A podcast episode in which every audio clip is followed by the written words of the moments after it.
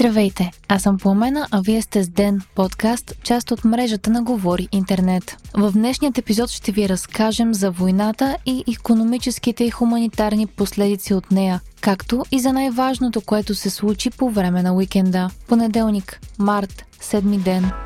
3000 долара на 1000 кубически метра или 311 евро за мегаватт час е цената на газа в Европа в момента. Това е исторически връх и е поскъпване с над 60% спрямо петък. Огромното поскъпване на газа е в следствие на войната в Украина и идва в момент, когато лидерите на САЩ и Европейският съюз обсъждат дали да се увеличи обхвата на санкциите срещу Русия, като се спре търговията с газ и петрол от страната. Руският суров нефт се равнява на близо 3% от вноса на течни горива в САЩ и едва 1% от петрола, който се преработва в рафинериите в страната, показват данни на American Fuel and Petrochemical Manufacturers. Ситуацията в Европа обаче не е такава и старият континент внася близо 30% от петрола и течните си горива от Русия. Министрите на Германия на финансите и на външните работи днес се обявиха против налагането на ембарго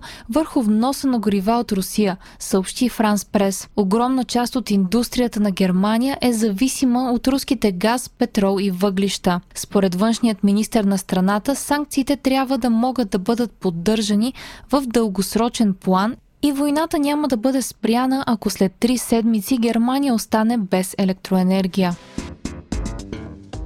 По време на уикенда бяха извършени няколко неуспешни опита за евакуация на жителите на Киев, Мариупол и Суми. Двете връждуващи страни се оговаряха за коридори за евакуация, по време на които огъня трябваше да спре, за да може хората да напуснат градовете. Тези коридори обаче бяха нарушавани, като имаше и цивилни жертви. Украина и Русия взаимно се обвиняват в нарушаване на опитите за евакуация на цивилното население. Според украинските власти, руските военни обстрелват коридорите и застрашават живота на цивилните граждани. Френският президент Емануел Макрон е провел няколко телефонни разговора с Владимир Путин, в които е договорил Русия днес отново да отвори коридори за евакуация. От съобщение на Министерството на отбраната на Русия става ясно, че евакуираните цивилни от Киев ще бъдат транспортирани по въздух в Русия. Украинските власти обаче се противопоставиха на тези планове и отказаха да евакуират гражданите си в Русия или Беларус. Киев от своя страна иска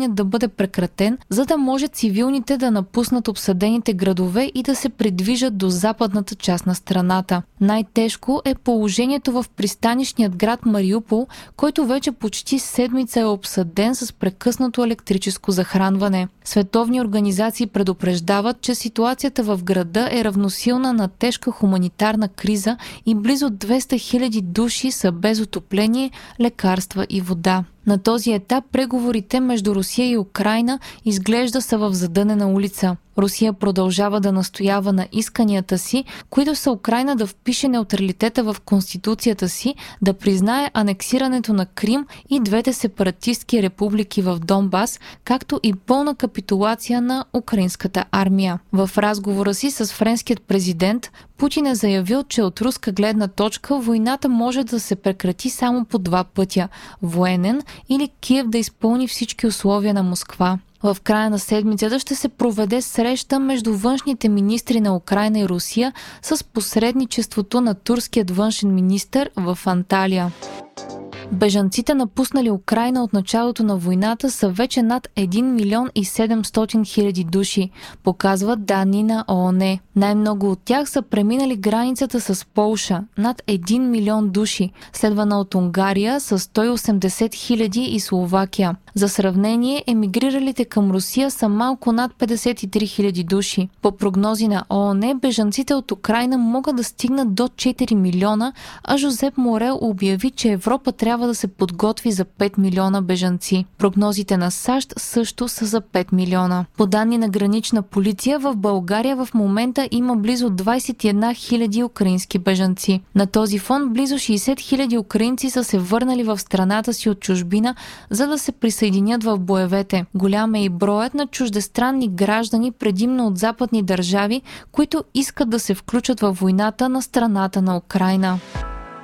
Продължава и изтеглянето на частни компании от руският пазар. Три от най-големите разплащателни системи Visa, Mastercard и American Express обявиха, че спират работата си в Русия, както и с карти, издадени от страната, дори плащането да не се случва на територията на Русия. Netflix също обяви, че се изтегля от страната, а TikTok блокира създаването на ново съдържание от Русия. Протестите в големите градове в страната продължават да се случват, въпреки съобщенията за масови арести и новите закони, които бяха прокарани в думата, за да ограничат разпространението на информация за войната. Русия от своя страна публикува списък с неприятелски държави, който включва почти всички развити такива. В него са страните от Европейският съюз, САЩ, Австралия, Великобритания, Канада, Нова Зеландия, Норвегия, Южна Корея, Сингапур, Швейцария, Япония и други. Бизнесът между руски компании и тези държави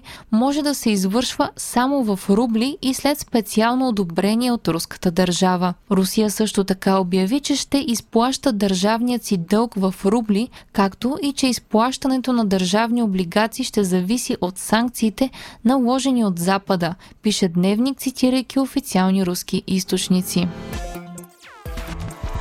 Още от деня. Увеличава се цената на зърното на борсите заради страхове от недостиг и прекъснати доставки, ако войната между Русия и Украина не бъде прекратена скоро. Това се дължи на факта, че двете държави отговарят за близо 30% от световният износ на пшеница и 19% от износа на царевица. Премиерът Кирил Петков вчера потвърди, че България разполага с зърно за следващите две години. Преди няколко дни пък зърнопроизводителите се оплакаха, че чрез административни пречки има неформална забрана за износ на зърно от страната. Това се е случило, защото България планира да увеличи резервите си от жито, за да подсигури вътрешните си нужди. Държавата ни планира да закупи близо 1,5 милиона тона пшеница. България е един от износителите на зърно за Европейският съюз и в момента според производителите се наблюдава засилено търсене, тъй като търговците търсят заместители на Русия и Украина. Сайтовете на няколко български медии бяха хакнати вчера и вместо обичайното им съдържание, посетителите им виждаха иллюстрация на Путин, по-известна като гей клаун Путин. На нея руският президент е силно гримиран, а зад него е знамето на LGBTQ общността с надпис Make Love, Not War. Правете любов, а не война.